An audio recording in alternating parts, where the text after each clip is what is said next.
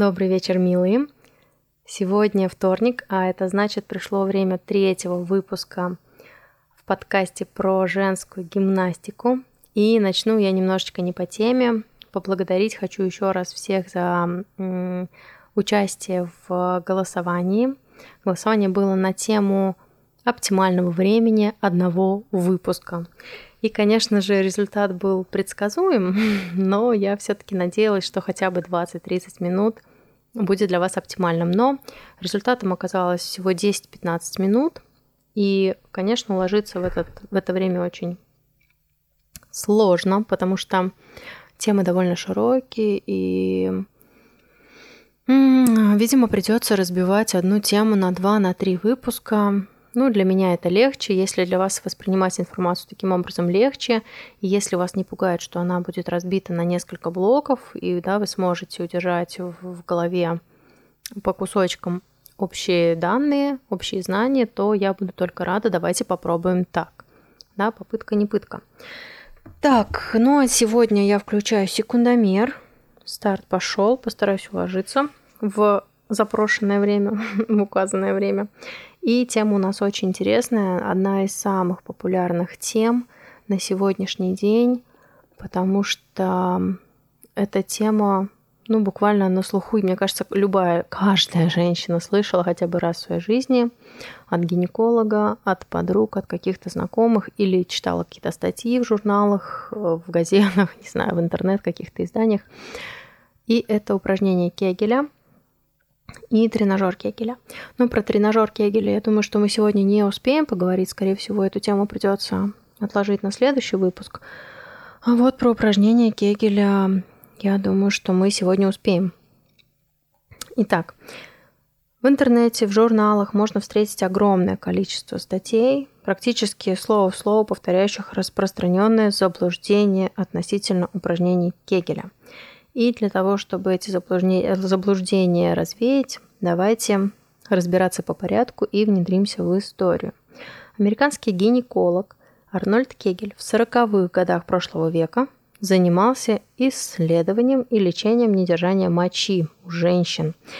И в то время докторам уже было известно, что одна из э, основных причин недержания заключается именно в слабости мышц, причем не только у ретровагинального сфинктера, но и мышц тазового дна в целом. Поэтому как альтернативу хирургическому вмешательству некоторые гинекологи прописывали женщинам домашние упражнения, объясняя их выполнение на словах.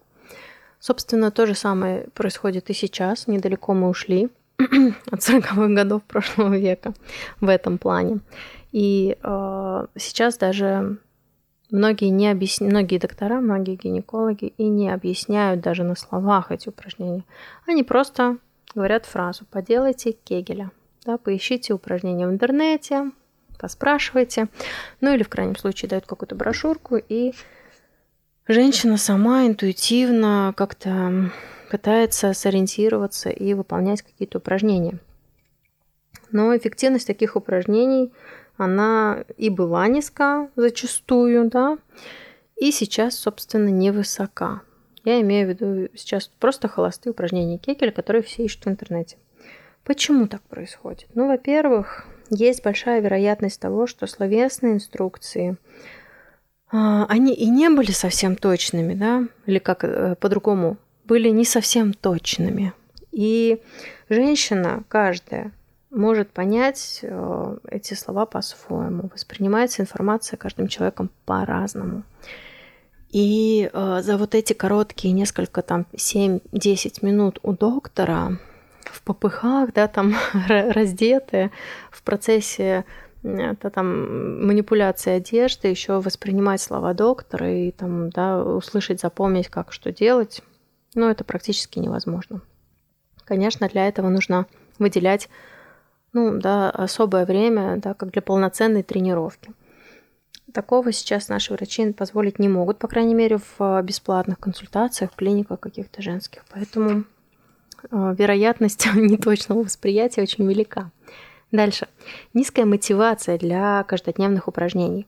И действительно, это абсолютно, абсолютный факт, стопроцентный. Мотивация упражнений, когда ты не видишь результат, ее практически нет. И что упражнение Кегеля, что в целом интимная гимнастика, женская гимнастика, она, особенно на первых этапах, может показаться очень скучной, занудной. А, ты что-то делаешь, ты не видишь, как работают твои мышцы, ты, ну там, некоторые даже не чувствуют и не понимают, что они делают, как это работает и работает ли. И, естественно, они не видят результата сразу, да, там через час, через два дня, через неделю. Хотя через неделю уже можно почувствовать результат при грамотной работе и при должном упорстве. И более того, я хочу сказать, что все, кто бросает интимную гимнастику, ну, бросает эти занятия, не успев начать, конечно, это первый этап. Они это делают на первом этапе, потому что человек, женщина, девушка, да, любой человек не будет бросать а, дело, которое приносит ему удовольствие, которое приносит ему результат, и он видит свой прогресс, и он видит, как меняется она. Мы говорим о женщинах, она видит, как меняется качество жизни в целом, и ее состояние внутреннее, внешнее и так далее. И женщина, которая прошла первый когнитивный этап, самый сложный для мозга, самый сложный для тела, когда да, это то же самое, как мы учимся ходить, не знаю, там ездить на велосипеде и так далее. Нужно просто один раз научиться и потом э, внедрить это в свою повседневную жизнь очень легко, незаметно для себя, для других. Ты просто будешь да, постоянно в тонусе. Поэтому каждодневные тренировки на первом этапе это мука для женщин в основном бывает. А, может быть, кто-то сейчас покинет эту группу, да, понимая, что это не для него, что силы воли, мотивации там дисциплины не хватит. А, Еще одна из причин – это отсутствие контроля за работой мышц. То есть женщина не видит обратной связи. Она что-то делает, что-то сокращает в холостую, то не то не понимает, ничего не видит. И поэтому тоже, да, ты какая-то фигня думает, что ну, просто ерунда, все, ничего не, не буду делать, да, хуже не будет. И еще одна причина – это отсутствие нагрузки на мышцы.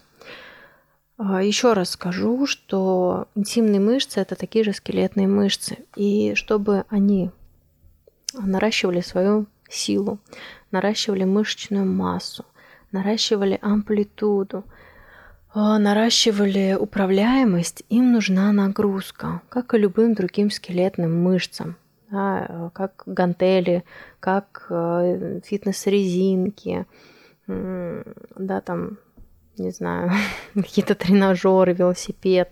Все это нужно для увеличения силы любых мышц, в том числе и интимных. Поэтому у доктора Кегеля был тренажер. Это не просто холостые сокращения. И а, мышцы интимные хороши тем, что они на самом деле, ну, относительно других мышц, они очень маленькие. И для того, чтобы их утомить, и для того, чтобы нарастить их э, силу и амплитуду, нужна очень маленькая нагрузка и очень короткие тренировки по времени. это не 40 минут, это не полтора часа. Да, это всего лишь там 10-15 минут. На первых порах это может быть даже 5 минут чтобы, да, мышцы утомились. Поэтому интимная гимнастика в этом плане просто благодатная вещь. Вам, да, от вас требуется вообще просто минимум усилий и результат, который он просто превознесет вас до небес. Да? Он все ваши ожидания, ну, я не знаю, а, ваши ожидания будут просто минимальными по сравнению с тем, что вы получите. Так, 7 минут уже прошло. Я опять куда-то отклонилась. Продолжаем. Про интернет, да, и сегодня интернет пестрит заметками об упражнениях Кегеля, и э, зачастую их авторы не утруждают себя изучением данного вопроса, просто копируют друг у друга инструкции. И, э, ну, в основном, о чем говорится в этих статьях? О том, что нужно сокращать мышцу во время мочеиспускания, прерывать мочеиспускание, запомнить, как это делается, и да, там постоянно вот этим упражнением прерывать мочеиспускание. Безусловно, это полезное упражнение. Но, во-первых, не нужно увлекаться этим а, именно в процессе, да, то есть не нужно во время того, как вы ходите в туалет, обязательно прерывать струю. Не надо этого делать. Это не есть хорошо.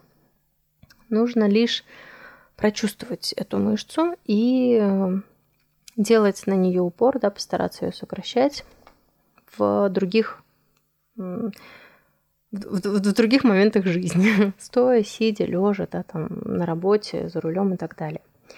Это полезно, но при этом очень много нюансов. При этом не должны напрягаться другие части тела. Не должна быть компенсация на живот, на ягодицы, на, не знаю, там, пальцы ног и так далее, на скулы, да, кто-то зубы сжимает. То есть очень много нюансов, которые может разглядеть только опытный инструктор на самом деле. И когда он вас научит все соблюдать, все кусочки пазла собрать воедино, тогда вы будете это делать действительно эффективно и безопасно и с удовольствием. Дальше э, статьи в интернете забывают о многих нюансах, как я говорила, и э, я вам хочу сказать, что мышца, которая прерывает мочеиспускание, не единственная мышца в тазовом дне. Есть еще более глубокий слой мышц. Это группа мышц левата рани, это большая, большой гамак, который держит э, все наши органы.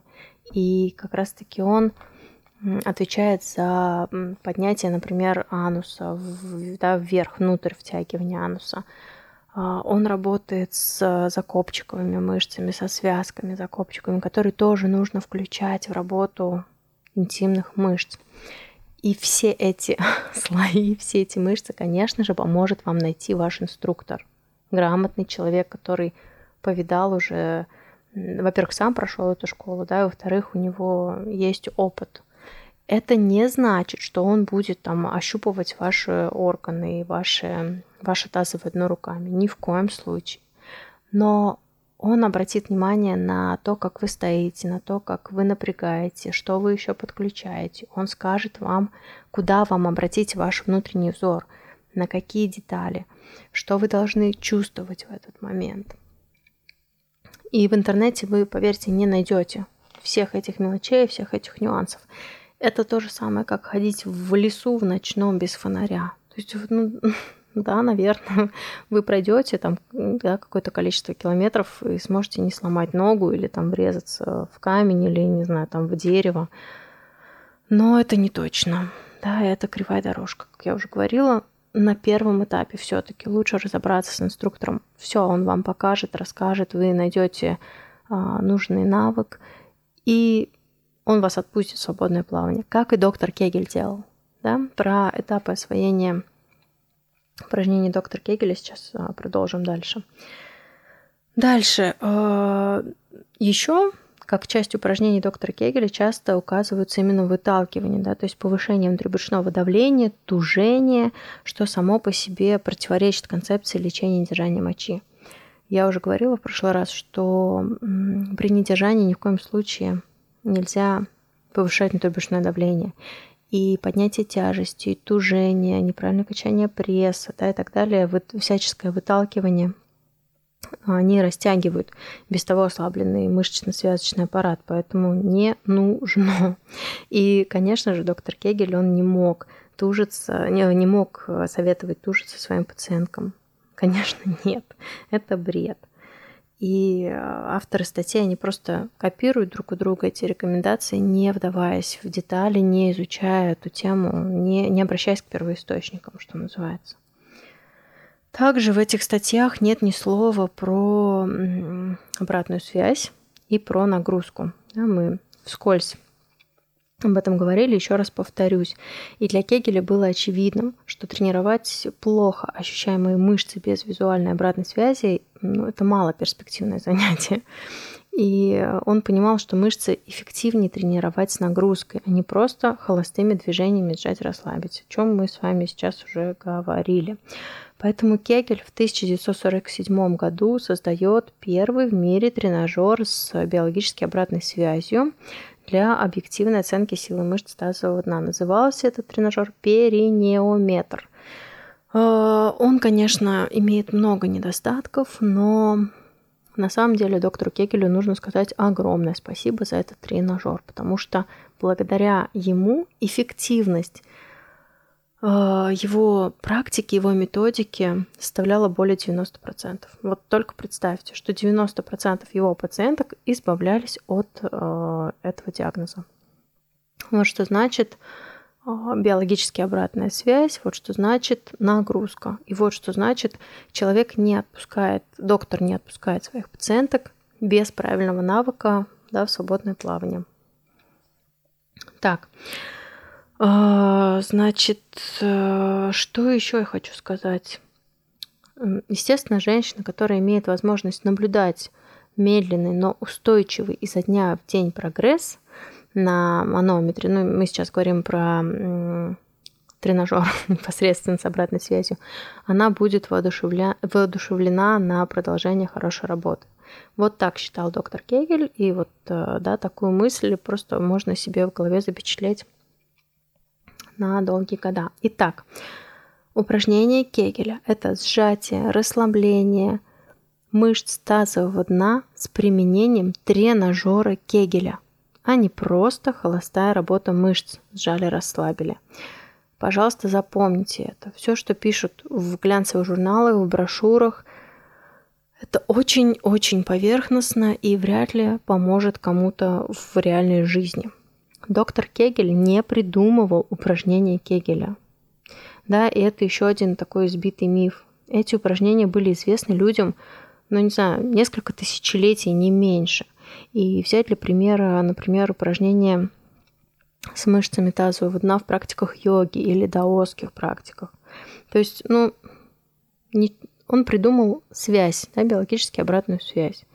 И Кекель, он говорил о том, что интимные мышцы необходимо тренировать с применением обратной связи и нагрузки, как я уже говорила. И также упражнение Кекеля по праву можно называть а, тренировку мышц там, с другими тренажерами, дающими одновременно обратную связь и нагрузку, такими, например, как тренажер Вагитон Лазер. Но об этом тоже я буду говорить. И об, об аналогах тренажеров, и да, там разных их модификаций, почему стоит выбирать одни или другие, все это у нас впереди. И имя доктора Кегеля стало известным благодаря изобретенному им тренажеру, естественно, не потому, что он придумал упражнения. И, э, да, кстати, эти упражнения рекомендовали и до него, да, то есть это не секретные какие-то упражнения, но он придумал именно тренажер, который позволял отследить правильность работы, да, правильность выполнения этих упражнений и дал необходимую нагрузку для выполнения этих упражнений. Ну и э, что у нас в итоге получилось? В итоге по да, определенным причинам, по маркетинговым причинам, по, а, по причинам большого времени прошедшего с тех пор, а, у нас имя Кегеля осталось на слуху, а тренажер Кегеля забыли. Поэтому и среди специалистов до сих пор идет такой спор по поводу эффективности упражнений Кегеля. Кто-то считает, что они суперэффективные, кто-то считает, что они абсолютно бесполезные. Ну, я думаю, что у вас сложилась такая некая картинка, а, очевидная. И что еще хочется сказать, что доктор Кегель, он и применял свой тренажер, потому что понимал а, существенную роль обратной связи. И в данном случае, вот в его случае, это показатель на манометре. Также роль нагрузки на мышцах, которую давал упругий баллончик в его тренажере. Ну, о тренажере я уже расскажу чуть попозже, потому что на самом деле уже 17 минут прошло. А, расскажу в следующий раз про три шага упражнений Кегеля, про то, как а, познакомиться со своими мышцами тазового дна, как мануально с ними познакомиться, понять, насколько они сильные, что такое тренажер Кегеля, как он выглядит. Может быть, а, найду даже картинку вам первого тренажера, если вам, конечно, не будет это страшным. И эм, да, почему важна биологическая обратная связь, почему важно измерять свои показатели и следить за ними. Все, на этом мы будем заканчивать, потому что стараюсь уложиться указанное время. Всего хорошего вечера. Надеюсь, была полезной. Жду вопросы, жду комментарии, а, жду предложения по темам следующих выпусков. Счастливо!